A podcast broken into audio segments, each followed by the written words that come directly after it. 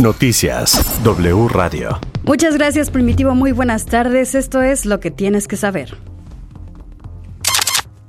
A finales de junio iniciaron negociaciones entre la armadora Volkswagen y su sindicato de trabajadores con una demanda de incremento salarial de 15.7% más prestaciones.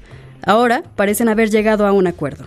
Los detalles los tiene mi compañero Octavio García. ¿Cómo estás, Octavio? Es correcto, Clive. Muy buenas tardes. La empresa armadora de origen alemán Volkswagen de México, con sede en el estado de Puebla, dio a conocer que llegó a un acuerdo sobre la negociación del contrato colectivo integral con su sindicato de trabajadores correspondiente a la revisión de este año 2022. Aunque no se dieron a conocer los detalles del acuerdo, la armadora de autos manifestó a través de un comunicado su beneplácito por lograr un acuerdo tras varias semanas de diálogo con la representación sindical. Añadió que los detalles que forman parte de las negociaciones serán dados a conocer por el Sindicato Independiente de Trabajadores de la Industria Automotriz Volkswagen a sus agremiados, conforme a los requisitos que establece la ley laboral a fin de que se lleven a cabo el correspondiente proceso de votación. Como se recordará, las negociaciones entre empresa y sindicato iniciaron a finales de julio con una demanda de incremento salarial de 15.7% más prestaciones. Hasta aquí mi reporte. Muchas gracias, Octavio. Muy buenas tardes. El presidente de la Comisión de Educación, Cultura, Ciencia y Tecnología en el Congreso mexiquense, Abraham Sarone Campos, informó que el ejercicio de Parlamento abierto para integrar la nueva Ley de Educación del Estado de México garantizará la preservación de las lenguas originarias y el acceso a personas con alguna discapacidad. El ordenamiento tendrá un enfoque pluricultural y pluriétnico para preservar y difundir la cultura, tradiciones y lengua de los principales grupos originarios como el Matlatzinca, Otomí, Tlahuica, Mazahua y Náhuatl, con el fin de contribuir en la lucha por su preservación.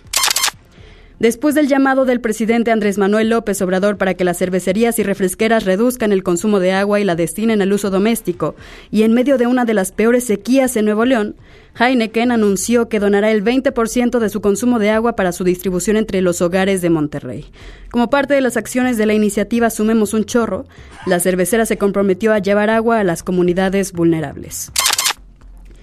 En Así las Cosas con Primitivo Olvera, Mario Delgado, dirigente nacional de Morena, aseguró que la decisión del tribunal de prohibir asambleas con posibles candidatos para 2024 están violando los derechos constitucionales. Escuchamos. Pues es increíble es que exista este tipo de resoluciones. Son propias de un régimen fascista, no de una eh, democracia. Somos un partido político, eh, somos eh, ciudadanos y ciudadanas que tenemos libertades y tenemos derechos eh, políticos. O sea, no quieren que Morena haga mítines cuando somos un partido político. No podemos tener asambleas informativas, nos quieren tener encerrados en, nuestras casas. Están eh, violando por completo los derechos eh, constitucionales y nuestro movimiento surgió justamente para eso, para luchar por tener una auténtica democracia. Regina Blandón y Javier García, bajo la dirección de Alonso Íñiguez, estrenan a prensa en el Foro Lucerna la obra Pulmones, una puesta en escena donde una joven pareja se plantea si vale la pena traer una nueva vida al mundo en un contexto de crisis climática. La información sobre horarios y costos la encuentran en forolucerna.com.mx. Yo soy Clivia Torres, pueden checar toda la información en la página de wradio.com.mx y se quedan escuchando así las cosas con Primitivo Olvera. La información en wradio.com.mx.